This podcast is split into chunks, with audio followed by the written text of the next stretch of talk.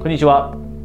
えー、今日はですね質問から始めたいと思うんですがあなたは自分の持っている目標を達成した後に急にもうモチベーションだったりやる気がなくなってしまったという経験したことないでしょうか？または、えー、近しい人からですね野心なくなったねこんな風に言われたという経験したことないでしょうか？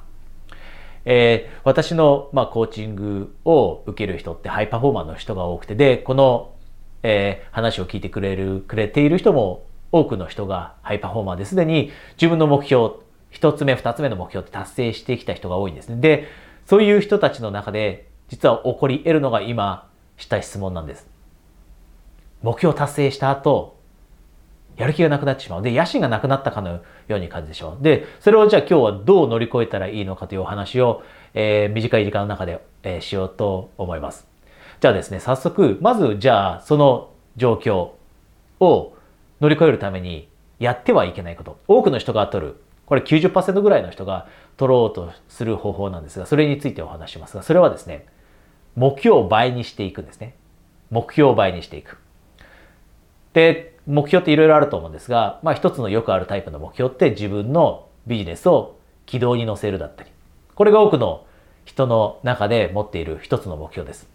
私のクライアントさんでもとても多いんですが、自分の中で売り上げ決めたり、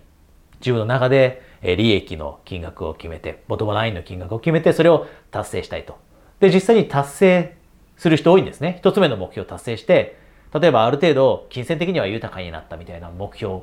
を達成した地点にいるけれども、じゃあ、そこでモチベーションなくなってしまったから、じゃあ、例えば利益目標が1000万だったから、次はじゃあ2000万にしよう。だったり、売上目標5000万だったから次は1億にしよう。次は2億にしようと。で、こうやって売買ゲームをしていく人が多いんですが、多くの人がそれやって気づくんですが、それって実は自分のモチベーションにつながらないんです。ほとんどの場合、それほどモチベーションにつながらない。で、なぜかというと、もうすでに一度自分の設定した目標を達成しました。で、その結果多くの人が感じるのは、あ、これだけしか自分の気持ち変わらないんだって思うんです。つまり金額的に売買ゲームをしても、1回目自分の中で大きいと思っていた金額を達成して、あ、これぐらいの気持ちの変化しかないんだと。目標達成してもこんなもんかと。で、こう思ってるからこそそこでモチベーションだったりやる気が湧かなくなるんですね。なので、その数字を倍にしていったところで自分の中でこの倍を達成したいなということ自体がそれほど魅力的ではないので、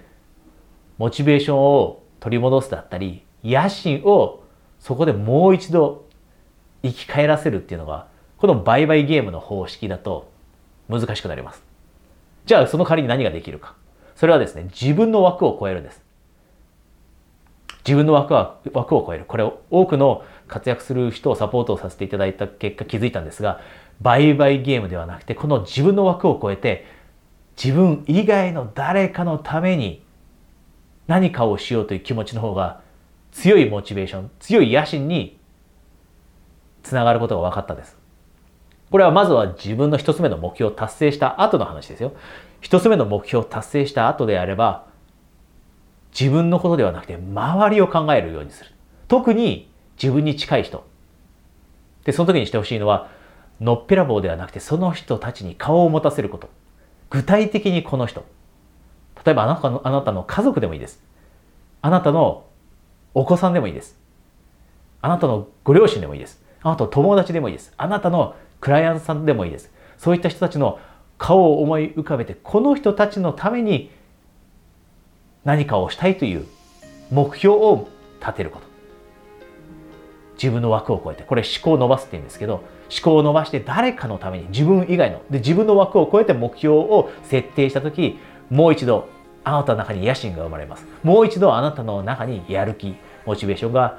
生まれてきます。え今日シンプルにお話ししましたが、えこのお話少しでも役に立っていると嬉しいです。で、まあ私プライベートコーチングしてるんですが、もしあなたが今からもう一度さらに高い目標を設定してそれに向かって進んでいくためにサポートが必要だ。こんな風に考えてて、コーチングに少し興味ある。こんな風に思っていたらですね、こうやって話を聞いているだけよりも1対1で実際にお話しした方が私も楽しいですし、あなたもより一層楽しめると思うのでそちらに興味がある人はですねこの下に、えー、今、え、やっている、え、無料セッションキャンペーンの情報があります。Zoom で行うキャンペーンですね。そちらの情報があるのでご関心のある方はそちらで、えそちらからお申し込みください。それではまた、えあなたと実際直接ですねお話できると嬉しいです、えお疲れ様でした。